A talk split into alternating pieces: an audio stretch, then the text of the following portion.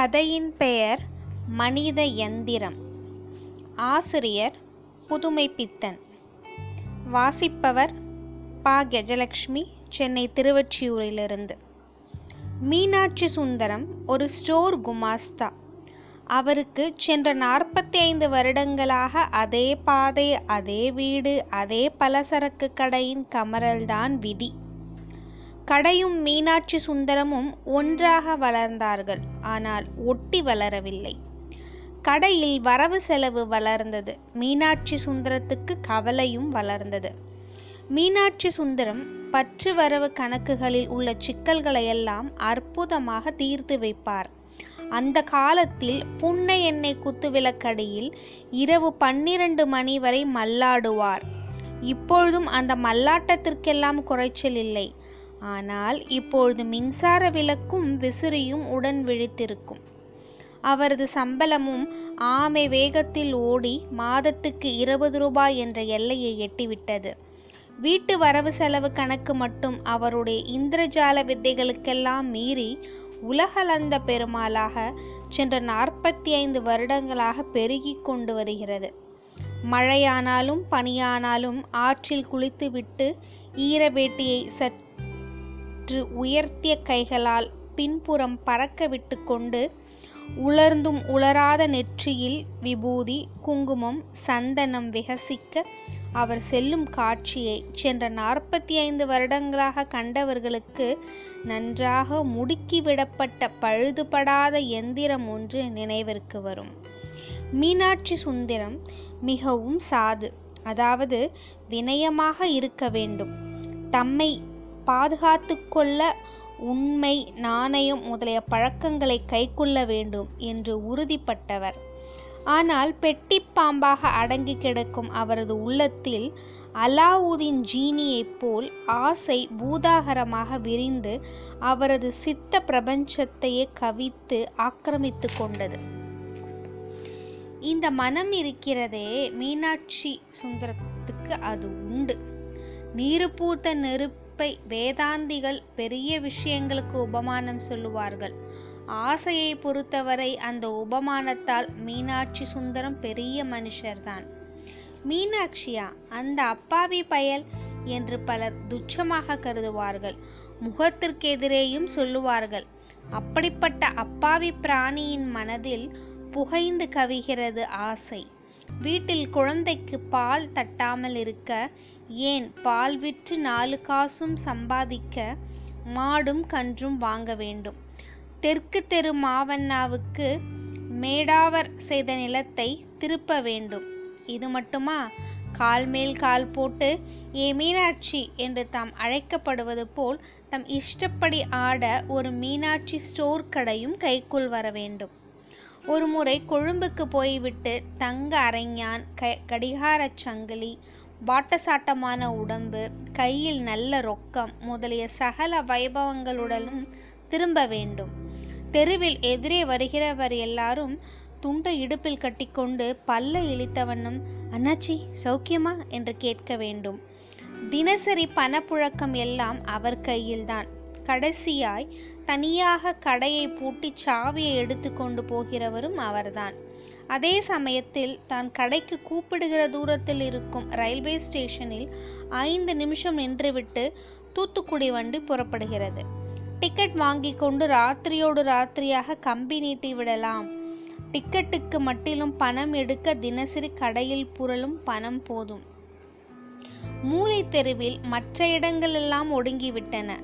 ஸ்டோரில் பெட்டியடி மேல் ஒற்றை மின்சார விளக்கும் பிரகாசிக்கிறது. மீனாட்சி சுந்தரம் ஓலைப்பாயில் உட்கார்ந்து கொண்டு மேஜையின் மேலுள்ள சிட்டை புத்தகத்தில் ஏதோ பதிந்து கொண்டிருக்கிறார். சுப்புவின் கணக்கு நாலு நாலரை நாலரையே மாகாணி நாலரையே மாகாணியும் ஒரு சல்லியும் நாலரையே மாகாணி ஒரு சல்லி ஒரு துட்டு நாலு ஒம்பது அஞ்சு அஞ்சு சல்லி. சவத்து பயலுக்கு கொடுத்து கொடுத்து கட்டுமா? நாளைக்கு வரட்டும் சொல்கிறேன் நெற்றியில் வழியும் வியர்வையை துடைத்துவிட்டு ராமையாவின் பேரேட்டை திருப்பி கூட்ட ஆரம்பித்தார். வீசம் அரைக்கால் அரையே அரைக்கால். மீனாட்சி சுந்தரத்துக்கு மனம் கணக்கில் லைக்கவில்லை பெட்டியில் மூடி வைத்தார். தூத்துக்குடி வண்டி இன்னும் புறப்படவில்லையே என்ற எண்ணம் திடீரென்று உதித்தது. சவத்தை கட்டி எத்தனை நாள்தான் மாரடிப்பது என்று முணுமுணுத்தார். நெற்றியில் குபீர் என்ற வியர்வை எழும்பியது.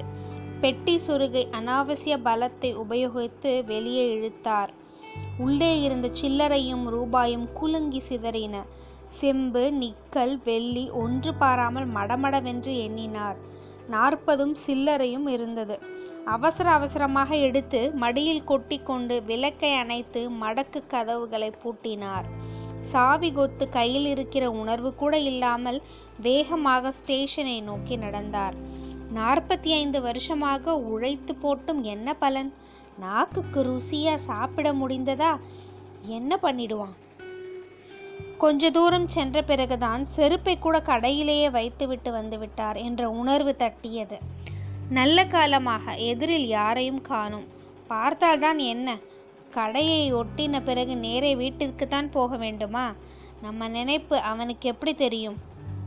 ஸ்டேஷனுக்கு வந்தாய்விட்டது பெட்ரோமாக்ஸ் மார்க்ஸ் விளக்கடியில் தூங்கும் சில்லறை சிப்பந்திகள் பக்கத்து வெற்றிலைப்பாக்கு கடையில் வாயடைக்கும் போர்ட்டர்கள். வெளிகேட்டில் அவ்வளவு கூட்டம் இல்லை. ரயிலுக்கு கூட்டம் இருக்காததும் நல்லதுதான் என்று நினைத்து உள்ளுக்குள் சந்தோஷப்பட்டு கொண்டார். டிக்கெட் கவுண்டரில் பத்தே காலனாவை கொடுத்து டிக்கெட் வாங்கி கொண்டு பிளாட்பாரத்தில் நுழைந்தார். வண்டி வந்து நின்று கொண்டிருக்கிறது. புறப்பட இன்னும் பத்து நிமிஷம். ஒருவரும் இல்லாத தனி வண்டியில் ஏறி ஜன்னல் அண்டையில் உட்கார்ந்தார். வண்டி எப்பொழுது புறப்படும் என்பதை ஆவலாக அறிய என்ஜின் பக்கம் திரும்பி பார்த்து கொண்டிருந்தார். மீனாட்சி சுந்தரம் ஏது இந்த ராத்திரியில? என்றது கம்பீரமான ஒரு குரல். வேறு ஒருவரும் இல்லை. ரயில்வே போலீஸை சேர்ந்த அவரது நண்பர் கல்யாண சுந்தரம். திடுக்கிட்டு திரும்பினார். போலீஸ்காரர் மீனாட்சி சுந்தரம் நண்பரை பார்க்கவில்லை. காக்கி உடையத்தான் பார்த்தார். தன்னை அறியாமல் அவரது வாய் தூத்துக்குடி வரை என்றது. என்ன அவசரம்? நான் உங்களை மணியாச்சியில் பார்க்கிறேன் என்று சொல்லி அளவெடு அளவெடுத்து வைக்கும் பெருமிதமான நடையுடன் ஸ்டேஷன் மாஸ்டரை நாடினார் கல்யாண சுந்தரம் மீனாட்சி சுந்தரத்துக்கு நுனி நாக்கு முதல் அடி தொண்டை வரை ஒரே வறட்சி. கண்கள் சுழண்டன கலர் சோடா என்று நீட்டினான் சோடாக்காரன். என்று ஏப்பமிட்டு கொண்டே ஓரணாவை அவன் கையில் கொடுத்துவிட்டு பலகையில் சாய்ந்து கண்ணை மூடினார். கல்யாணி பார்த்து விட்டானே நாளைக்கு நம் குட்டு வெளிப்பட்டு போகுமே. ரயில் விசில் கிரிச்சிட்டது. மீனாட்சி சுந்தரம் அவசர அவசரமாக கதவு பக்கம் வந்து ரயிலை விட்டு இறங்கினார். மெதுவாக நிதானமாக ஸ்டேஷனை விட்டு வெளியேறி ஸ்டோர் பக்கமாக நடந்தார். வழியில் சிறிது தூரம் செல்கையில்தான் பாஸ் இல்லாமல் எப்படி கப்பலில் செல்வது என்ற ஞாபகம் வந்தது. புத்தியை செருப்பால் தான் அடிக்கணும் என்று சொல்லிக்கொண்டார் அவருக்கு தமது ஆபத்தான நிலைமை அப்பொழுதுதான் தெளிவாயிற்று. உடல் நடுங்கியது. ஸ்டோருக்கு வந்துவிட்டார் கதவை திறந்து விளக்கை ஏற்றினார்.